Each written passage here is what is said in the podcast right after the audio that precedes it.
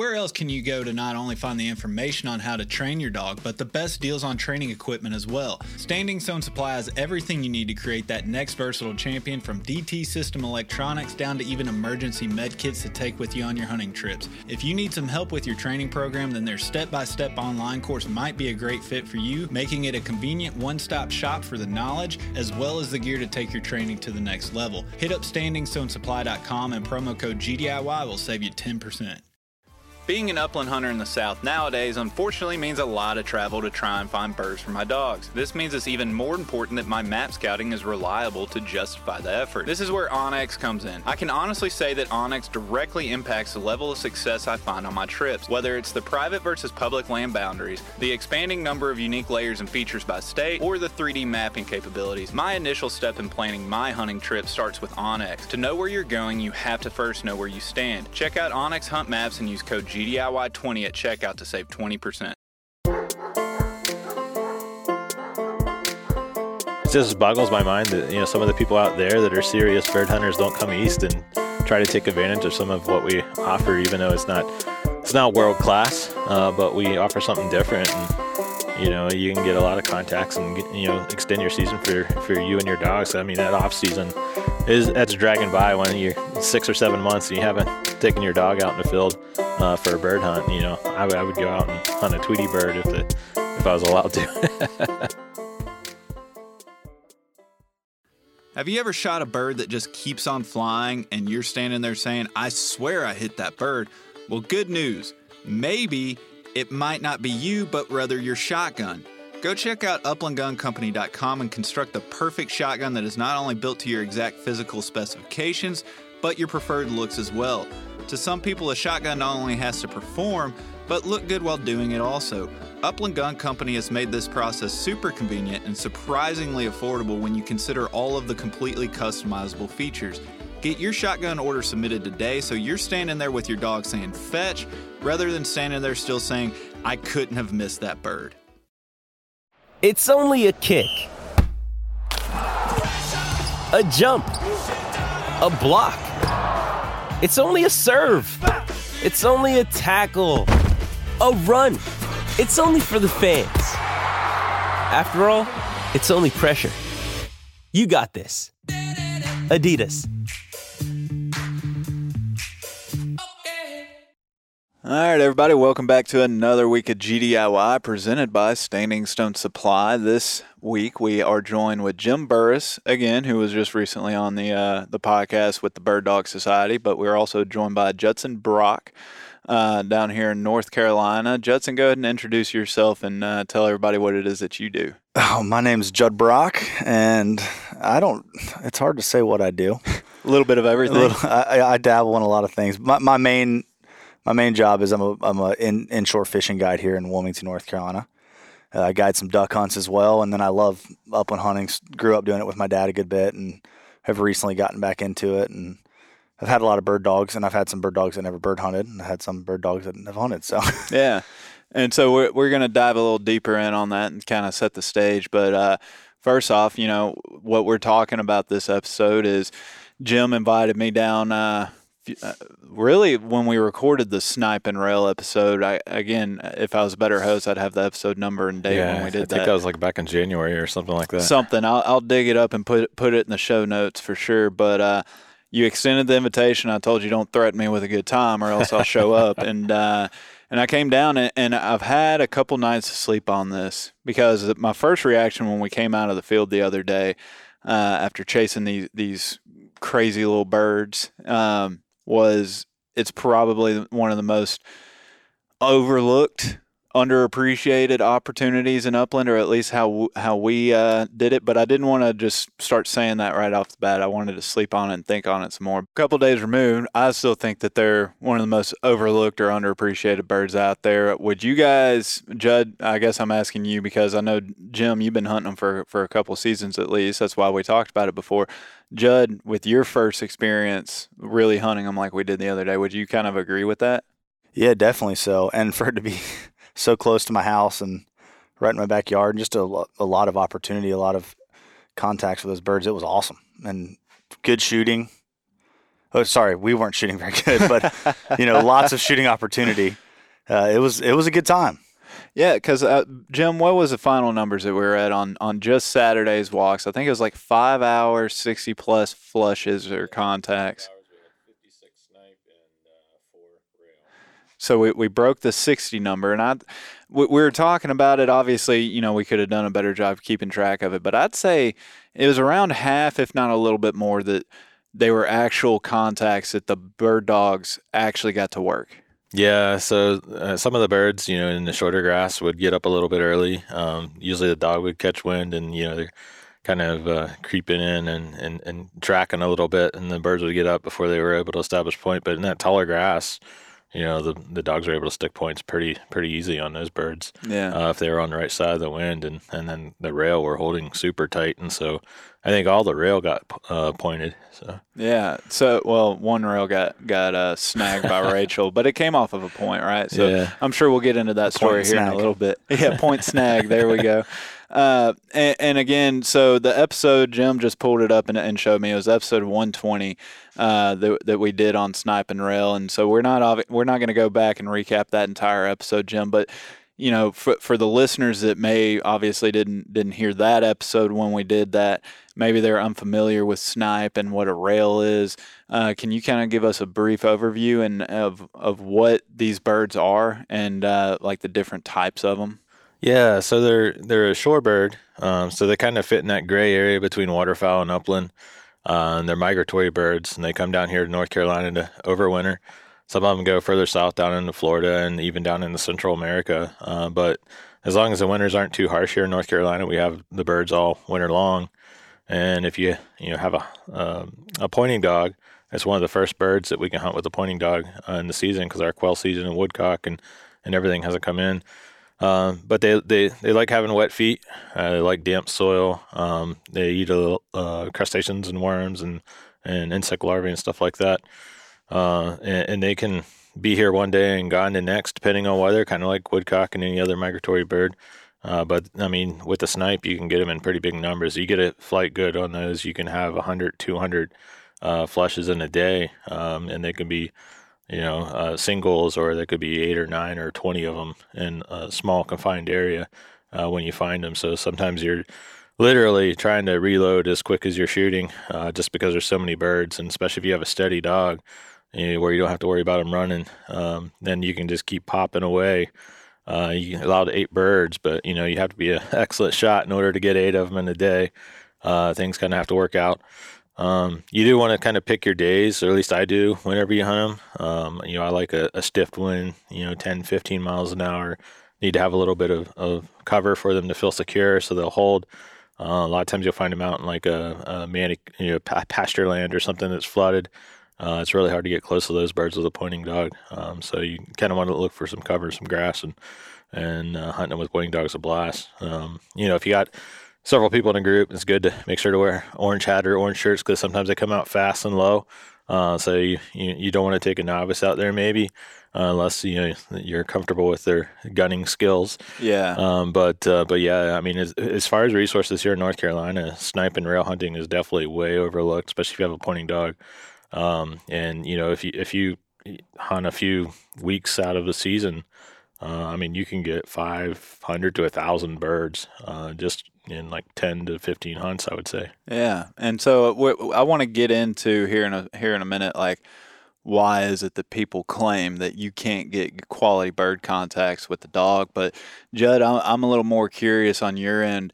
How familiar you were with snipe hunting prior to going out there and hunting it? Like, did you only hear the tall tales and stuff on the snipe hunting, like grab a pillowcase and a flashlight and go in the woods, like we all did, or or were you a little bit more familiar with it?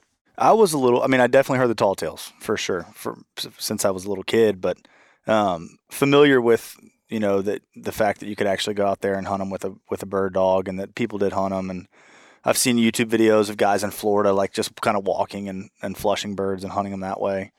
Um, and I, I- know another guy here in North Carolina that hunts them as well, and it's something that's always intrigued me, but has been a little intimidating as to like, you know, where abouts is a good area to, to target these birds. What am I looking for?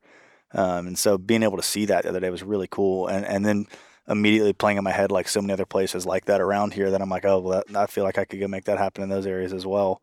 So that was uh that was cool. But yeah, I mean, it was something that I kind of heard was pr- maybe a pretty good opportunity here, but but didn't really know how to make it happen. So that was it was really unique and and awesome to check out. Well, and the comparisons uh, there, I think we all said two or three comparisons to other birds while we're actually hunting these, and and to me, it was like a wet version of dove hunting. The way they flew, the challenging of shooting, they they'll humble your your shot real quick, uh, but it was a lot of fun. Like you said, they they flush low, they flush quick, and man, they pick up sp- steam and and they're out of there. Uh, but I, I'm curious on y'all's takes. Why do y'all think that? if it's been this ample of an opportunity, you know, we talk about woodcock in the southeast a lot. You don't hear about snipe hunting from anybody. That's why, you know, Jim, we had you on uh, a year ago or whatever it was to to talk about it because it's a completely different opportunity that doesn't ever get spoken about. If anybody's actually trying it, they're at least not talking about it. Yeah, it is. I mean, you can get in really big numbers with these birds, and so I mean, if you have a dog uh, particularly in the southeast where it's challenging challenging to find any wild birds. Uh, it's definitely a, a, untapped resource. But you know, as we were talking about there the other day, you know, snipe at one point their populations had plummeted from market hunting uh, to the point where a whole generation weren't able to hunt snipe because the numbers were so low and. And so, you know, if you think about it, you know, a father's going to take his kid hunting for the birds that he grew up hunting, and so it's almost like a whole generation of people got lost uh, snipe hunting. It's, I mean, it's very popular snipe hunt over in Europe, um, and you know it was popular in the United States there for a while. Uh, but then that when the population plummeted, it just the, it hasn't picked back up in popularity. Um, but I think that you know there's a um, with these podcasts and a few other. I know the Flush just did a episode on on snipe hunting down in Florida. They didn't use dogs, uh, but I think that you know it's, it's, something that people are starting to look at uh, as an opportunity for their dogs and, and just to expand their season because our season comes in in October and uh, is in until the end of February. And if the weather's good, you know, we'll have birds uh, for that. What? That's a lot of opportunity for. I mean, that's three yeah. and a half, four, four yeah, months. Yeah, that's over four months. Yeah. Um, so. And you know, here at Gun Dog It Yourself, we're not going to touch on something that we don't do with our dogs. Uh, yeah. And so that's that's where I'm headed with this is because I think you know, like what you said, it, it may be way back in the day it was something that people did. Then for whatever reason, populations dropped off. Maybe they stopped doing it. But but to me, like that still doesn't answer the question of why is it claimed that you can't hunt them effectively with a dog? Because we just did it Saturday. The only and you guys tell me what you think on this. The only kind of thing that I've been thinking on is the typical upland hunter isn't going to be running around in muck boots or hip hip waders or anything like that. Because essentially, we were in quail habitat that was flooded. I mean, we were working quail cover that was, you know, when we were getting into the birds, it was about, you know, maybe an ankle deep, usually a little shallower, right on the edges of where it was flooded.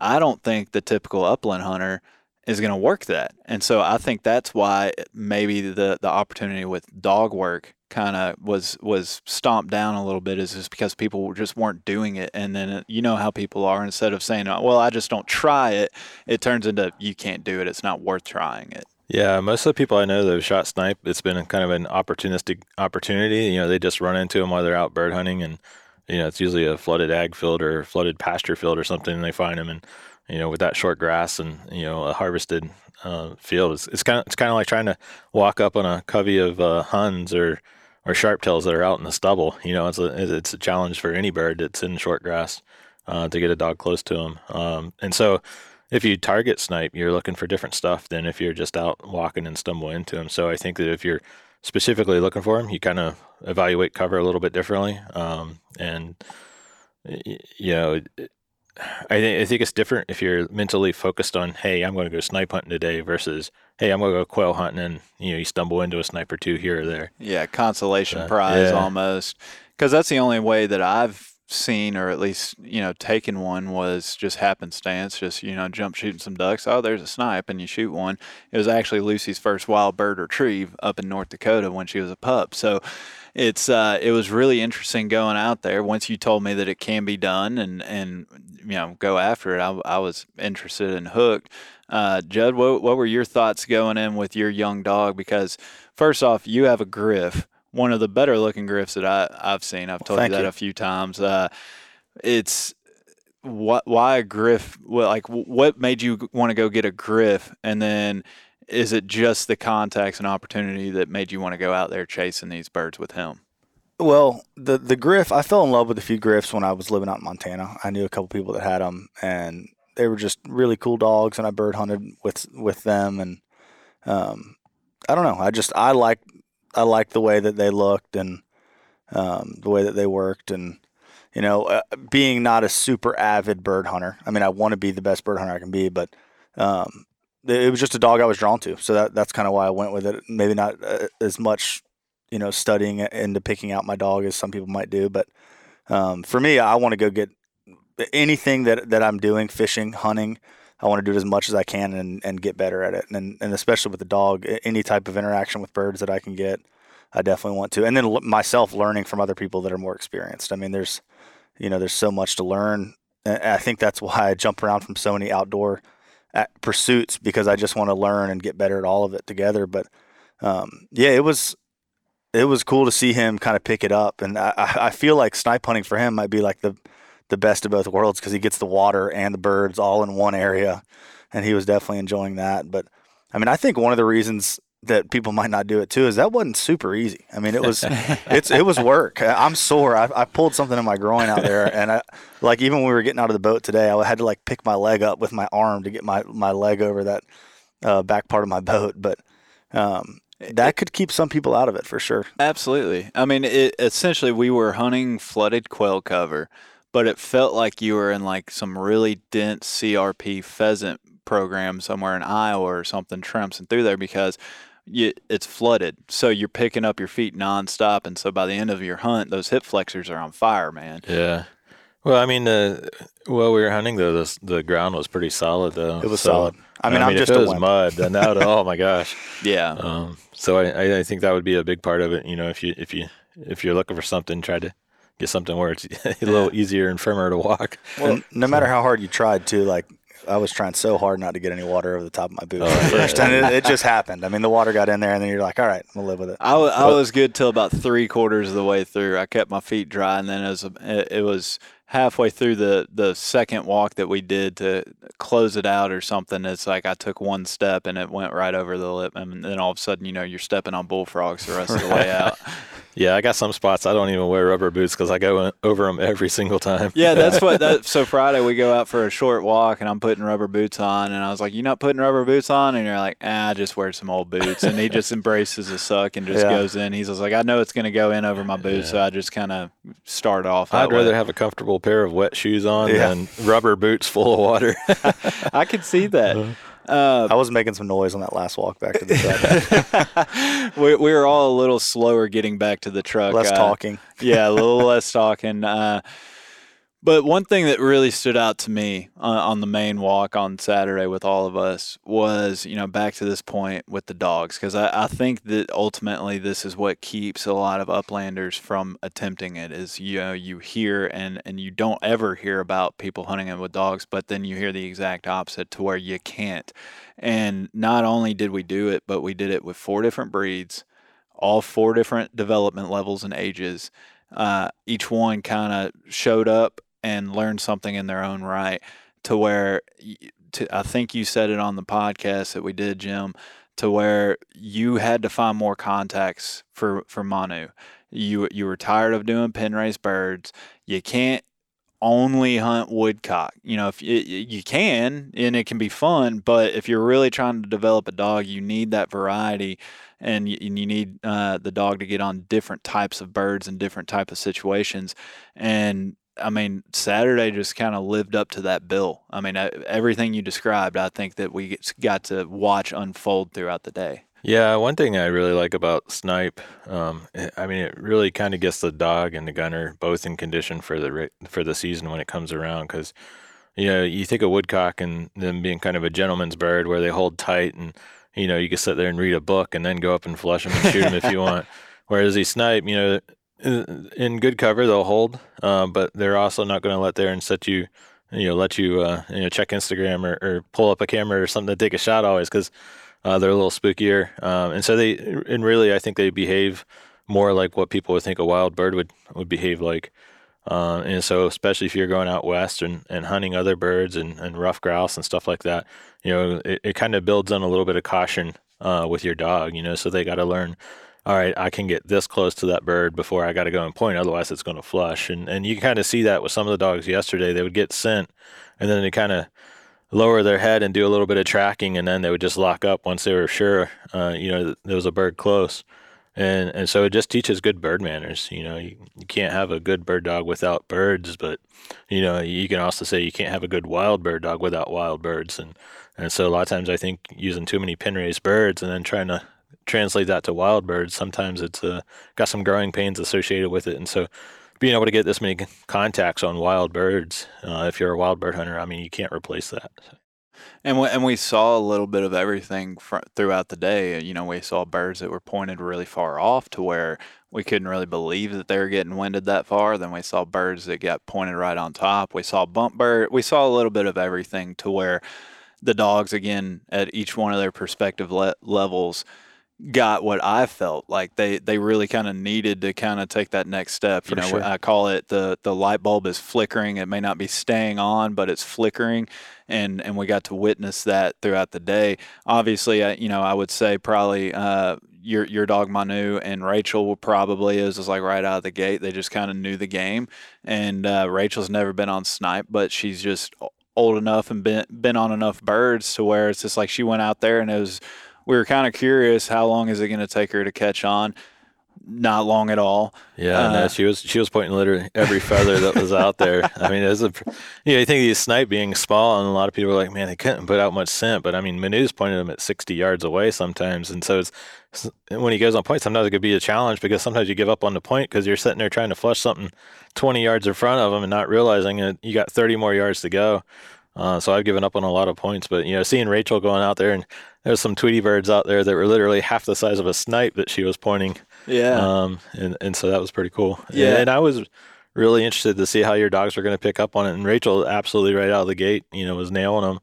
Uh, and then Lucy, you know, just kind of seeing that progression from beginning where she's like, all right, I don't know what we're doing here to there toward the end. She was, you know, starting to hunt, hunt more and, and her search pattern started to open up a little bit. And, you know, she's starting to get the game. And that was only, that was like a two hour walk, you know, so Yeah. within two hours, um, you know, she was picking it up, and you know, I bet if you went out there today with Lucy, I bet she'd be sticking points left and right. So. Yeah, it, it was really interesting watching Lucy because she got out and she was working it like a quail field, even though the, there was water out there. But you could tell like she wasn't really picking up that we weren't looking for quail. yeah, And then it took that one bird busting up in her face and then, you know, getting a couple of the shot birds in, in her mouth and retrieving. And it was just like, okay, you, you could see that light bulb starting to come on and she started searching. And I think she got a got a, a, a few points that I don't think we were able to capitalize o- over her. But Rachel, right out of the gate, she pointed that uh, Virginia rail that she ended up snagging for her. She saved us a shot for it.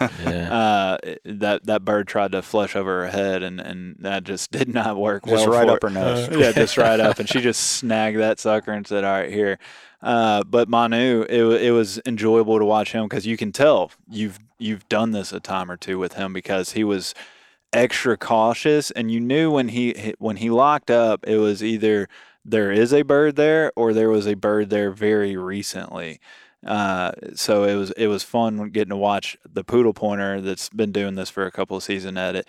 But uh, Judd, I want you to talk about Cowboy and what you saw from him because I think one of the most enjoyable things about all this, out everything that we're talking about on the dogs, is this is kind of wide open country, or at least how we worked it.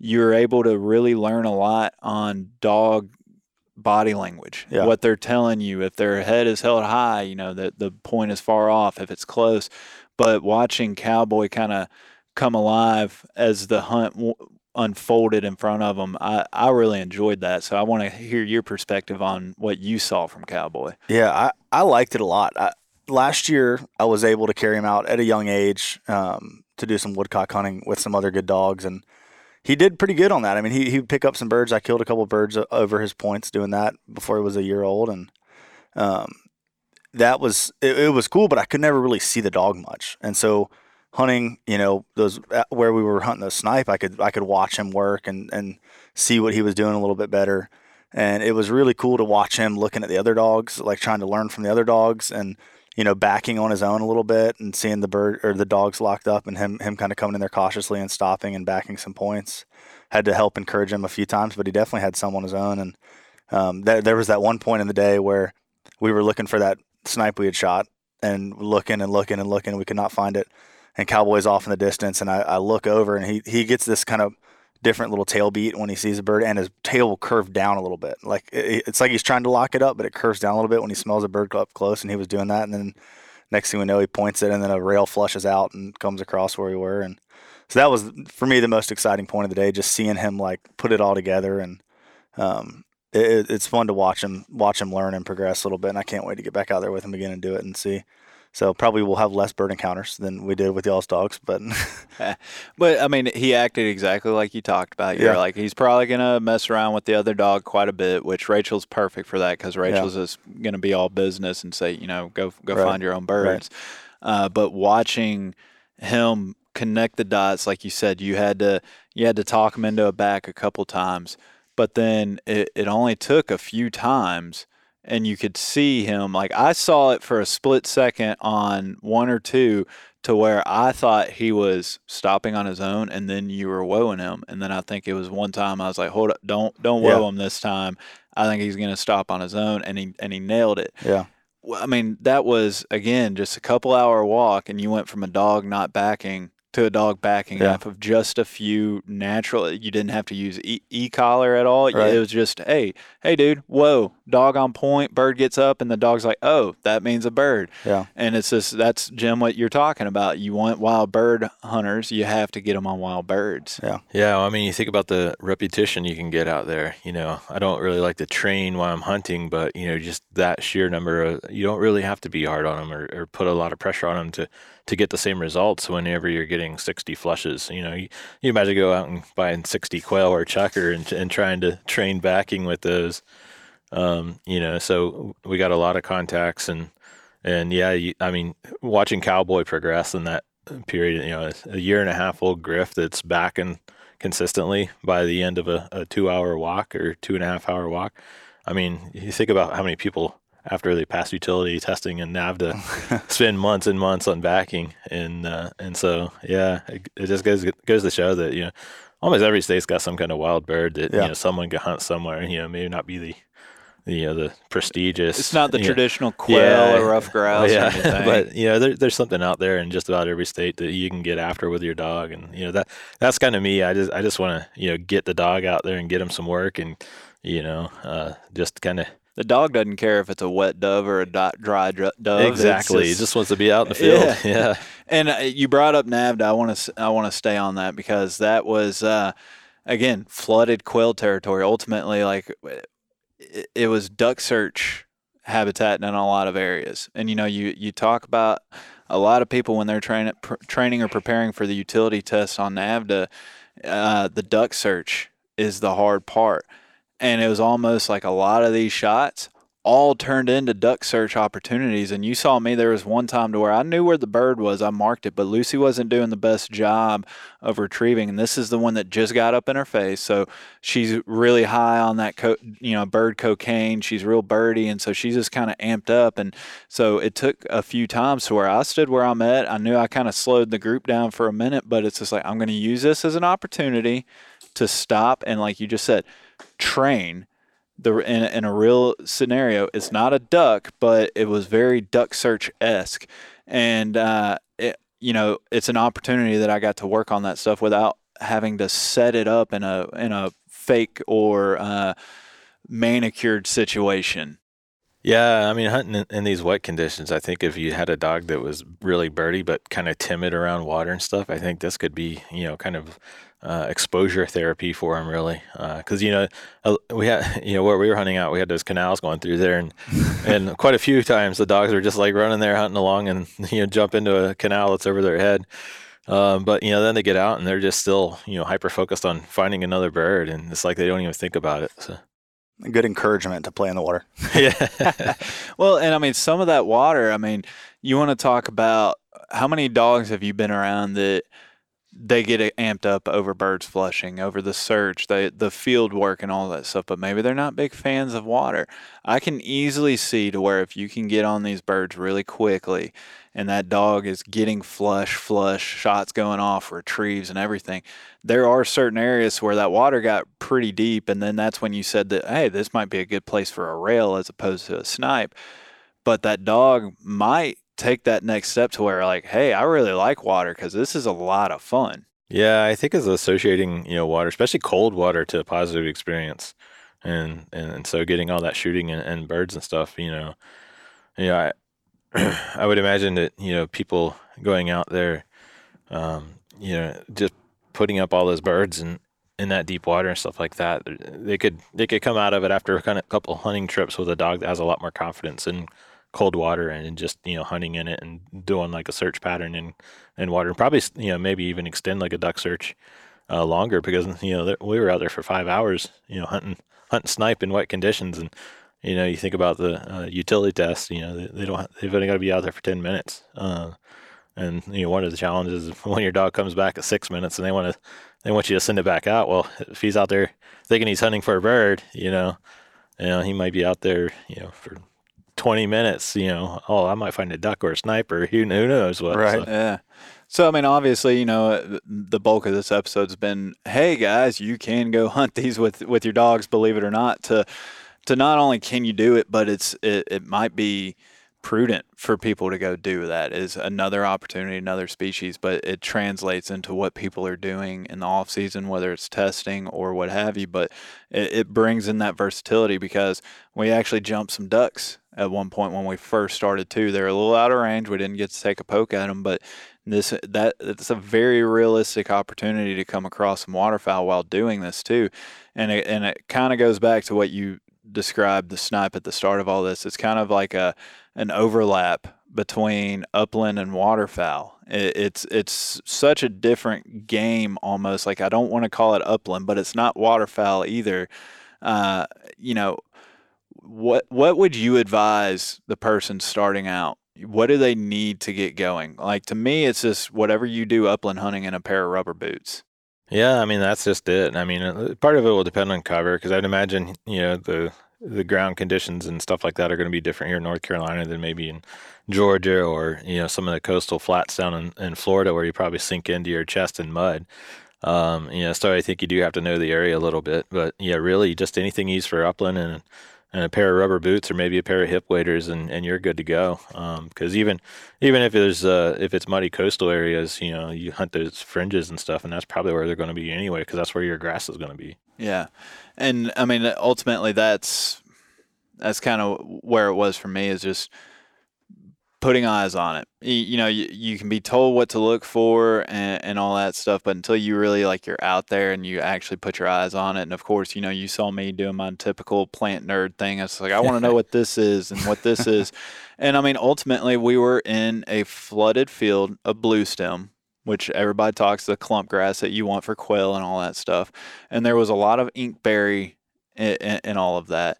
Uh, so it's just like that. It, it, really is just a flooded quail field. Yeah, and, and, and once you find them, uh, it's really great to use a tool like OnX because you can really kind of start to e-scout and find a lot of areas that would be good for snipe. You know, some of them are natural occurring, and some of them might be seasonal uh, for waterfowl. But you know, you can really pick up on these kind of areas pretty easily on, on a satellite image, uh, and then you just start putting the pattern together. And next thing you know, you got a you know short list of places where you can find snipe. So, talk to me about rail because we came across a, a, couple Virginia rail and what you described to me and how they flush. It's kind of like they're a plane struggling to get up off the runway almost. It's like those legs are down yeah. and they just weigh too much for that for those little wings. Uh, but you know, so we got into Virginia, but there's other there's Sora, there's Clapper, King, and and I think there was one more in there. Well, there's a there's a moorhen uh, which is a different kind of bird, but it's still in the rail family. Um, but yeah, there's there's the four birds. The kings and the clappers are the bigger uh, of the two species. Uh, the kings tend to hold closer to the coast. The clappers, we, we can find them inshore, you know, a few hours um, inland. Uh, and then the Virginias and, and the Soras are the two smaller of the species. And and for the most part, the Virginias are going to be a little bit closer to the coast. The Soras can be kind of spread out. So uh, depending on where you hunt, you might get more of one or the other. Gotcha. Judd, you, you've talked about how you have uh, a way to go target some rail, but it's not in the manner that we hunted them Saturday. What what's your typical way of, of hunting rail? So we do a lot of rail hunts here the on the coast, but we use a boat. We use a poling skiff, like what you'd fly fish for, you know, redfish or tarpon or snook or bonefish out of. Um, we'll target them during flood tides, so we get bigger tides a couple times a month. Uh, where I am, I'm looking for a tide over about five feet, and it floods the marsh grass out there um, and, and along the intercoastal waterway and behind some of the barrier islands and whatnot. And you can get out there and you can, you could definitely go do it with a dog, but not during a flood tide. I feel like you'd have to do it, you know, when the when the water's lower. And the other thing you got to think about then is oysters and mussels and stuff like that that could tear up a dog's feet. But um, I think there are some islands, and it's something I want to try is go going to some of these islands for the kings and the clappers. Um, but we push the boat through during uh, flood tide and you look for thick grass and push the boat through the thickest grass you can find and there's a lot of rails out there. And so i had never actually killed because i looked at pictures afterwards virginias. Mm-hmm. i've always killed kings and clappers. I never killed a virginia rail and i don't know if i've ever even seen one out there um, in that in that type of grass. Yeah i wonder if they're up closer to the shoreline in that kind of smaller water. That might be the case, but but yeah, they're a lot of fun. I take clients out to do that as well, and I mean, you get that upland fix. You just don't have the best part of it, which is the dog. But it, it does. I was feel, just about to say. I mean, for so if you're doing the push pull, like you said, you've never done it. I don't think I've heard of anybody else using a dog in that scenario, except for maybe the, like a retrieve. You yeah. know, they might have a dog in the kayak or boat or whatever that they'll shoot and then they'll send them, but the dog's not actually out there searching and right. finding it not that there's anything wrong with that, but you know, we get these dogs and we train them to, to do a field search and, and or genetically they, they come stock with it, whatever. Uh, we, we want to go put the dogs on the ground. We want to drop the tailgates and go. And uh, so I'm curious, like how how motivated are you to continue doing like the push pole or paddle boat uh, process as opposed to just going to put the dog down and do re- repeat what we tried doing Saturday. Uh, me personally, I would much rather just go do it with a dog. It also sucks to do it with a boat because you're looking for the thickest grass possible and then pushing a boat through it with a pole. so it's it is a lot of work in itself. It's very fun to be the shooter, not very fun to be the the, the pole man. But I can see that. Um, I mean, I could um, not imagine myself going and doing it from the boat my, by myself anymore. I mean, I'd much rather take my dog and go try to do it and very inspired to go after seeing you know those birds hold because I've always been like oh you can't get on them unless the water's flooded and has them you know packed into the grass real tight. But I think you know there there's some sections of like some of our rivers and stuff that have them that are I think in that right zone where you might be away from the oysters but you're not maybe too fresh yet. I think there's some good stuff that we could go go do it with a dog. And maybe next year, if we come back down, I'll have some spots that we can yeah. go, go find some kings and some clappers like that. I mean, I know where they are. I just got to figure out. And, and I've never put boots on, on my dog, but maybe that could be a way to go do it. But I mean, there's there's thousands and thousands of kings and clapper rails here that, that live in that marsh grass. So yeah, I, I imagine there's a there's a lot of lakes that I've seen around that I think would be worth exploring for yeah. some rails and, and, and snipe and stuff too. Uh, you know, particularly in this area, we got all those kind of iceberg, uh, um, shallow massive lakes with uh, you know very shallow fringes with For a lot sure. of grass and stuff. I think you know finding the right areas and on some of those lakes would, Could would be probably be dynamite hunting. So yeah, it's I, I can get so single minded of thinking like for so long I thought you could only hunt rails from a poling skiff during a flood tide, but that's not the case. You know? Yeah, all the time I, I, get people like, "Oh, do you you drive over to the coast to snipe hunt?" And, you know, because I, I live like right in the middle of North Carolina, around yeah. the Triangle, and I was like, "No, I, there's sniping rail around here. You just gotta you know find the right cover and and and, and go hunt them." Um, well, I got, you know, I have some buddies down in Alabama that got put on a snipe shoot uh, last season, and they were raving about it, how much fun it was, and, and all that. But they didn't try with dogs, and they're like, it would be very tough to do it with dogs, and and, and blah blah blah. Well, now I'm curious because they do this annual hunt down there every year. I want to take my dogs down there and be like, nah, you, you guys can do this with dogs. Like, yeah. you know, uh, again, if the wind and conditions line up, I can definitely see how if it's dead out there and there's no wind at all the those birds aren't going to play ball for you. Yeah, and, and if you got birds and, and really, uh, we've gotten snipe in basically mud flats with no vegetation, and, and you know with a good wind, a dog is still point those like sixty or seventy yards away. So you can still go up and have a chance of, of shooting those birds. Um, but if if there's not thick enough vegetation, then you really need that wind to kind of help you out. And people might be rolling their eyes at that, like oh, 60, 70 yards. Yeah, right. Like, but but no, I mean it, it happens. You know, these dogs. If you go out there, and especially if there's nothing to obstruct the breeze or or the scent scent and the wind. I mean, we saw. I think Manu and Rachel both had a couple points that were forty plus yards away last yeah, What- Saturday. What, was that one bird that we kept That nor- northern bittern. That dude, I- we were Yeah, just yeah, Rachel's pointing that bird from like 60 yards away. Uh, I didn't even know what the heck it was. I was just trusting you guys knew what, what it was. I'm like, I don't. I just knew it was too big for me to shoot. they they get when we're poling the boat too for for rails, man. Those things almost get shot a lot because they will hold and they'll flush, and it looks like a massive rail. is what Yeah. it looks like the way it gets up and Yep. everything. But Well, I'm not gonna lie. You know, me being a, a rookie to this type of thing that got up, I'm looking at you guys like saying, I was waiting on one of y'all to be like, "Oh, that's a king rail or something." and I'm like, "All right, pal." yeah. are we doing this? Well, I looked at it pretty close, and that, would- that would have been a big king rail. Now, it, uh, again, I, want to go back to the the rail because I you you talked about it. I remember you telling me that you you'll shoot a couple rail a year, especially the Sora rail, but then after that, you you don't even waste the shell because they're so small. And uh, the one that the first one I, I got to really look at, or the only one that that we bagged, was the one that Rachel snagged for us. I guess she anticipated us us missing that one as well, so she just took care of the job for us. So she goes on point. We go up. I think was it you on her left side and I'm on the right, and and we kept walking past her like you would any other flush. And we look back, and that bird was in between us and her, and it decided to go over Rachel's head, and that, that was the wrong decision yeah. and she just snagged it and, and gave it to us. But we're holding it, and I'm like, there, there's nothing to this bird. Like you want to talk about these little Tweety birds that you kick up going through fields and stuff, training. Like that is ultimately what this bird was almost. Yeah, because I, I remember you got it, and you're like, uh, we, we were telling you it's a Virginia rail, and you're like, and and the Sora rails are smaller than this. and uh, but you know the, the thing about them, and they're being a uh, being a migratory bird, their their breast meat is actually pretty decent size for the size of the bird. Yeah, Um, and, and but yeah, the Soras are kind of small, so I mean you'd have to kill a lot of them and probably make some poppers out of them like you would doves. Uh, so I usually get shoot one or two of those a year. Uh, Virginia is a little bit bigger, and then the clappers and, and kings are significantly bigger, but still, it's I mean I w- I wouldn't consider them a big bird. yeah. Well, in the snipe, man, it's like probably the majority of the listeners here are at least somewhat familiar with woodcock. Snipe are smaller than woodcock.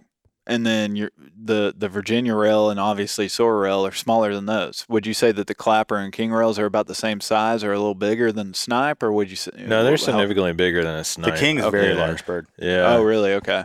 Not very, but it, it's much larger. Yeah, than- much, much larger than a Virginia rail. Bigger than a woodcock. Um, and- Okay. and- yeah, and I would say the Virginia rails are a little bit bigger than the, the snipe for the most part. Yeah. So eating wise, you know, I went back and, and, and I, I cleaned all these birds. You know, the problem with such small birds is it's hard not to shoot them up to where like I, I prefer plucking my birds that I'm going to eat, but I'm going through and it's like out of the entire batch that we had, it's just, it's like one was maybe like pluck worthy. And, so like I, I went ahead and breasted them out. But as I'm breasting them out, I'm like, yeah, these are small birds, but you want to talk about, I mean, perfect, like fry them up and like chicken nugget size pieces of meat. I mean, it's just, you you get a lot of people they'll clean birds and then chop them up into the size that you already have on this bird. It's Right. so I, I'm I'm excited to get home and, and you know throw these in the air fryer just to test well, that's out the way I something. love to eat them. Just flash fry them on each side, and then eat them right out of the skillet when they're still hot. because I've had them in gumbo and, and you know different dishes that you're not really gonna be able to tell it apart from any of the other stuff in it. Eh, but you know, and it was it was fine in that. But I've all I've always heard that snipe is great. Snipe tastes great, and then uh, you know, cleaning it the other night, I'm like, all right, I'm I'm gonna. I'm looking forward to this one, even though it's not a whole lot of meat. You know, you do have to kill quite a few of them to to have a decent meal, but you could probably take a few of them and have an appetizer at least out of them. Yeah, and, and the way I do it is, a, I don't know if it's weird or, or novel or, or anything, but you know, so given that they're so small, and a lot of times we do a lot of short snipe hunts where we just go out for an hour or two and and, and bag a few of them. Is I put them in the freezer whole. I don't even clean them until I'm ready to eat them, and then I'll clean them all at once. Yeah. Uh, and you know, they don't get freezer burn or anything like that, and you know you let them thaw out a little bit, and then you can you know cut that breast off pretty easy too when it's semi frozen. Yeah. Uh, so I think that's actually the easiest way to do them, and then you just get a gallon bag full of them, and then you know you have a have a bird fry. Yeah. So people will, hear 60 plus flushes or contacts in a day. Uh, dogs get some good work on it. It's fun shooting. It's challenging. Why? Even you were talking about the other day. It's still not something that you do throughout the entire season. Like if something else is in season, you're going to go chase them. We just kind of listed off the, the criteria and all the positives on it. What is it about that that you're still partly like, I want to go back into the woods and chase woodcock? Well, you know, you think about the season. You know, snipe season's in for over four months. You know, woodcock season's only in for 45 days, so that's a month and a half. Um, and it's just a different bird. I, I, I love being in the woods.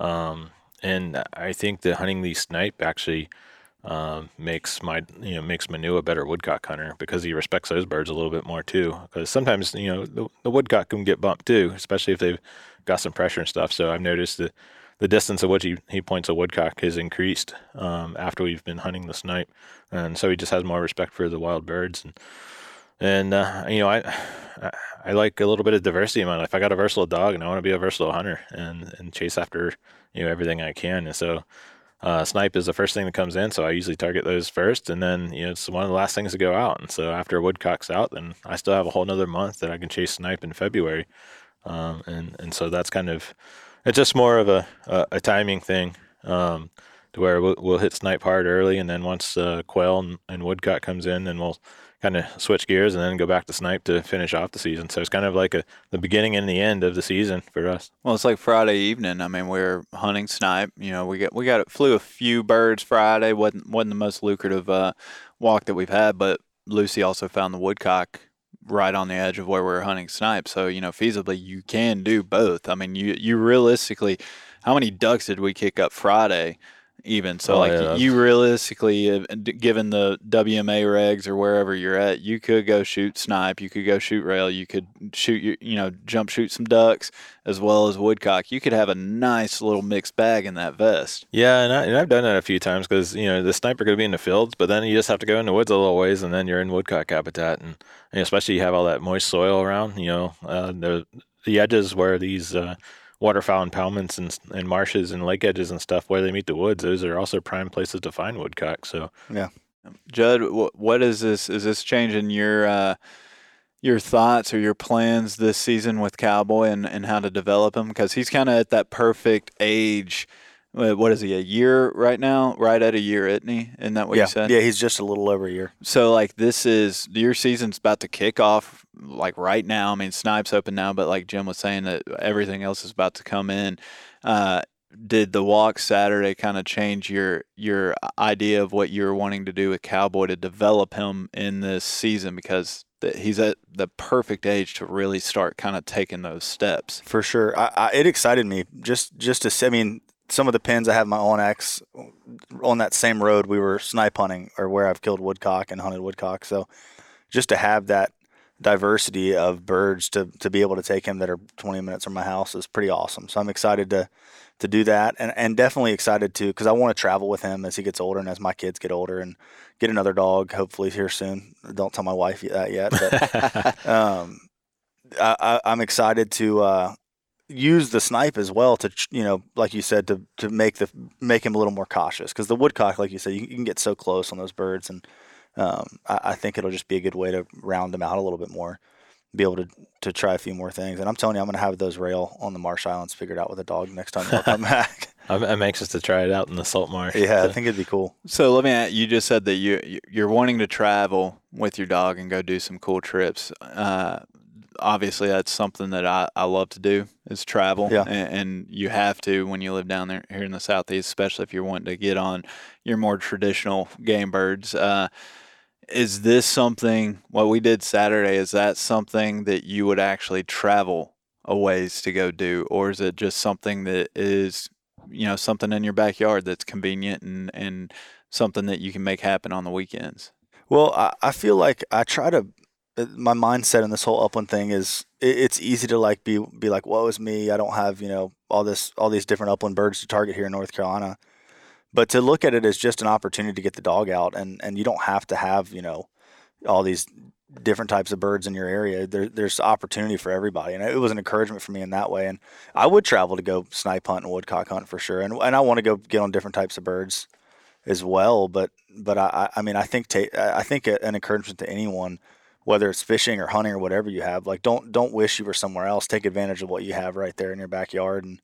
And, and try to become good and the best you can at that, and so that was that was cool. That, that's kind of my takeaway from that hunt is just you know an encouragement to look you got all this in your backyard you don't need to watch all these youtube videos of idaho and kansas and montana and wish you were there all season you just just go right go right to your your backyard and go shoot some birds yeah, I mean, I think if people just get out and explore with their dogs. Some of these game lands and stuff, they're going to find opportunities they didn't know existed, even if it's not sniper rail. You know, they go out there and all of a sudden there's 60 doves getting up out of a cornfield or something like that. You know, if you're sitting at home, you're not going to know about it. And, right. You know, that's giving your dog some work. You know, it might be retrieving, but you know, I've shot doves just like upland birds too, where they you know hold tight in cornfields and and uh, uh, food plots and stuff like that. And, yeah, that was Lucy's first wild bird point was in Oklahoma. It was on a dove and uh, got it up and shot it. So.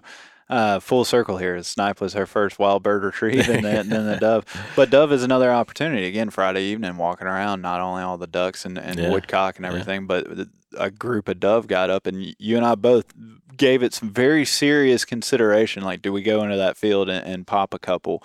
Uh, but but we kept walking. So uh, it's obviously you know I just asked, would y'all travel? I mean, I just I didn't travel very far. It's not like I did one of my 25 hour hikes to to come hunt snipe, but you know, I just drove, you know, what what is it, seven, eight hours or something like this to link up with you guys. And obviously, I've worked in some other opportunities over the weekend, uh, not just this, but it's fun. I mean, it's truly fun. I think I was telling you, Jim, uh, I, I can't say that I would do it day in, day out, but it is definitely something and a, and a type of hunt that I would do a handful of times each year. I'm not I'm not going to give up the ruffed grouse woods f- for this on a on a daily basis. But if you only have an hour or two and and you need to go get your dog on some birds, man, uh, there I've done a lot worse hunts than this. Oh yeah, we we have a blast doing it, and and like I said, it just it's the only thing we have this time of year, and and it's the last season to go out, and so you know I.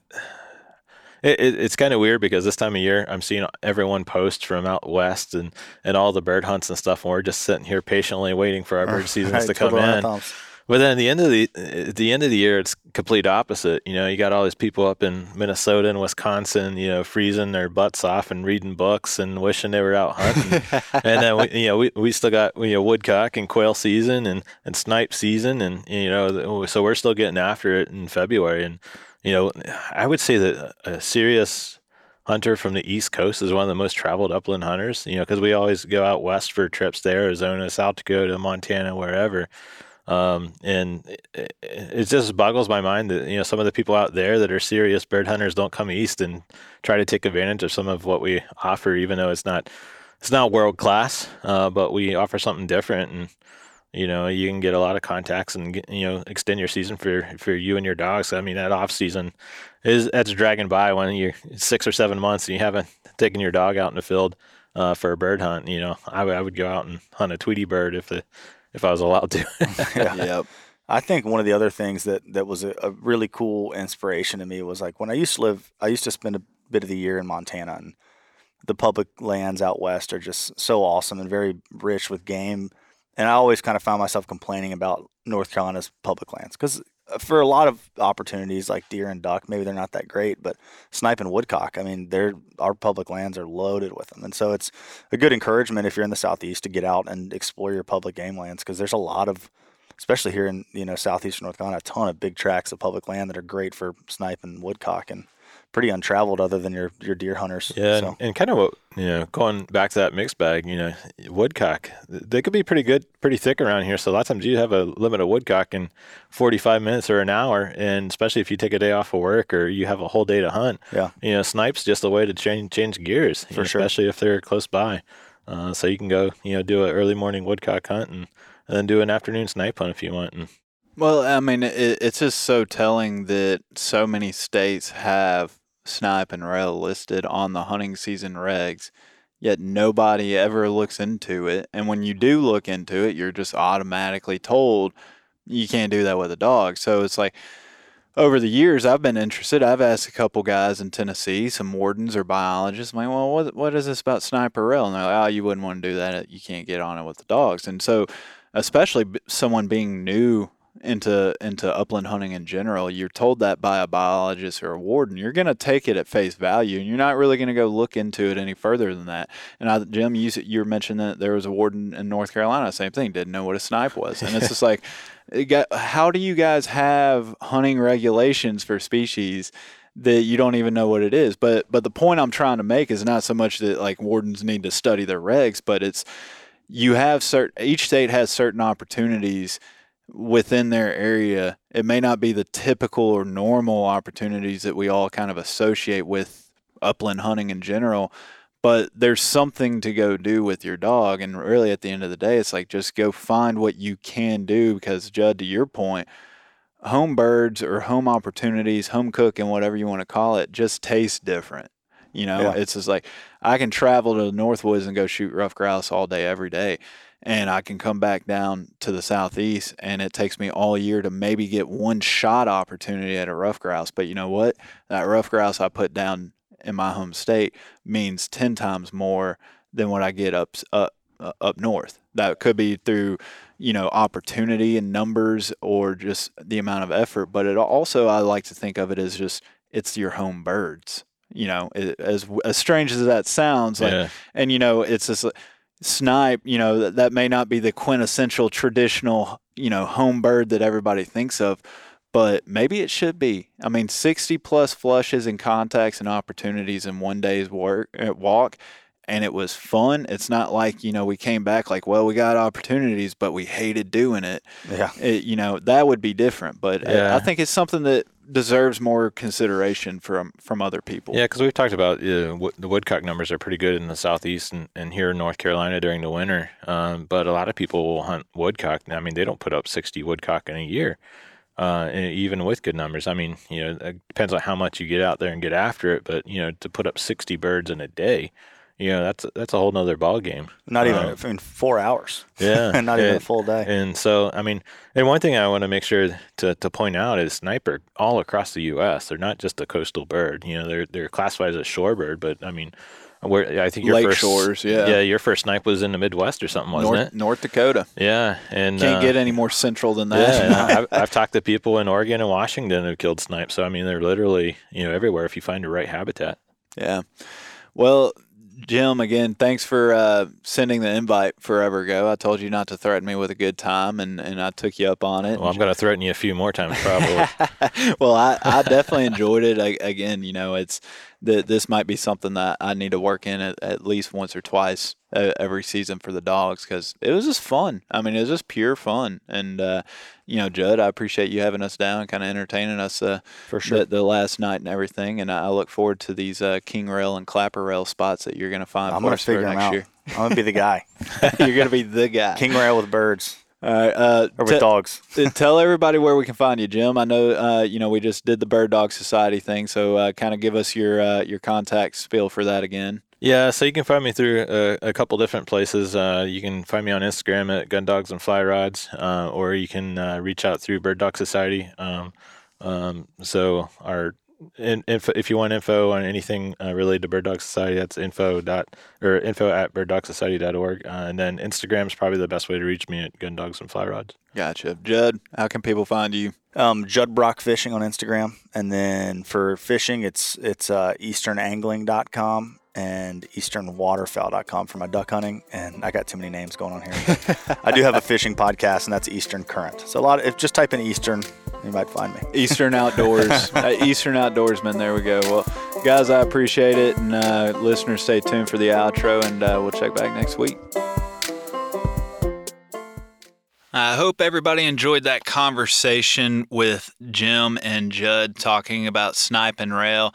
I'm going to go ahead and say it. I've had, it's been a couple weeks since I've gotten back and I've had time to kind of reflect on it. And I know we talked about it briefly on the, on the episode, but I will go ahead and say that I still agree. So far, I've, I've had the privilege of going cross country and hunting a lot of birds and a lot of different species in a lot of areas.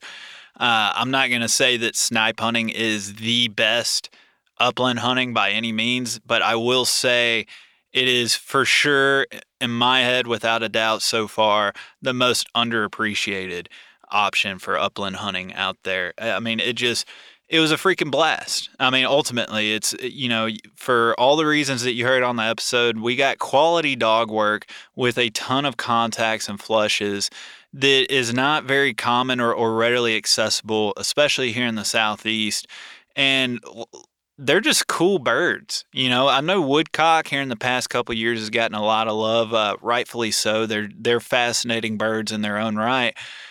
But snipe, they're not that much different. It's it's just like a, a smaller version of woodcock. They look uh, complete completely different than other upland birds, other than the woodcock.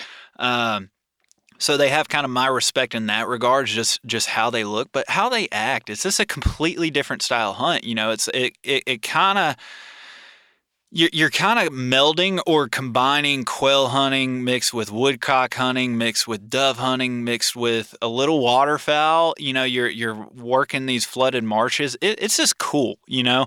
I, I, I don't know if it's something that if i had re, you know readily accessible land to go do it or quality land to go do it I don't know if I would be doing it on like a week in, week out basis, but I do know if I find some good spots here in my area, it is something I will be doing at least a few times every season. You know, I'm not going to sit here and say I I want to go snipe hunting over ruffed grouse hunting or even over woodcock hunting.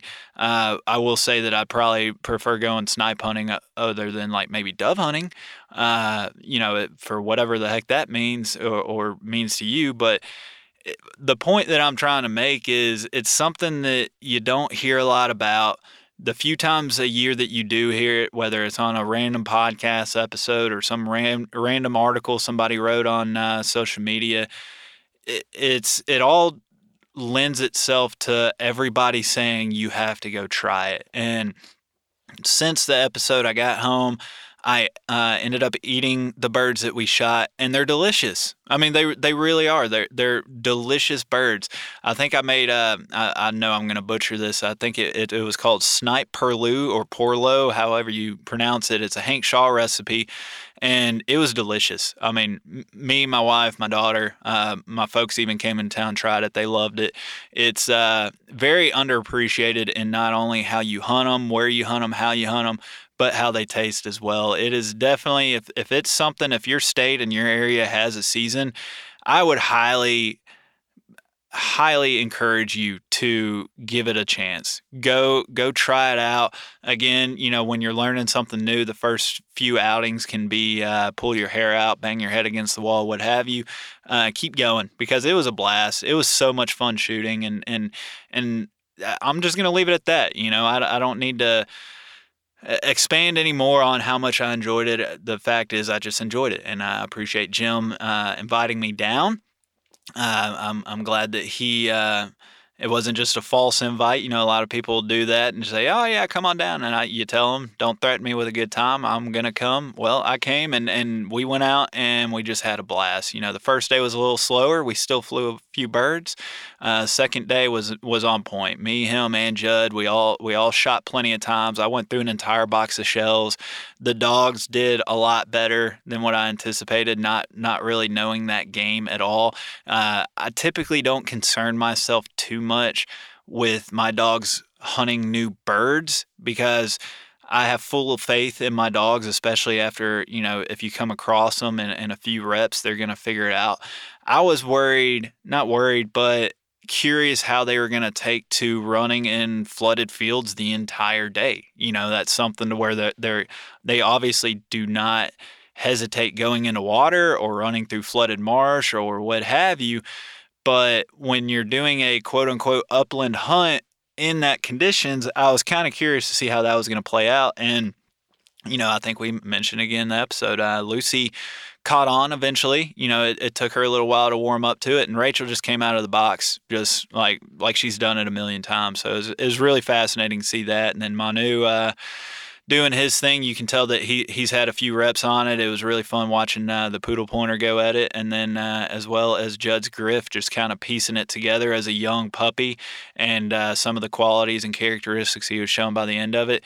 It's uh, it's a testament to what we preach on this podcast all the time, to where you can only do so much with planted birds. Planted birds they have a time, they have a place, they have a purpose. There's nothing wrong with training on planted birds.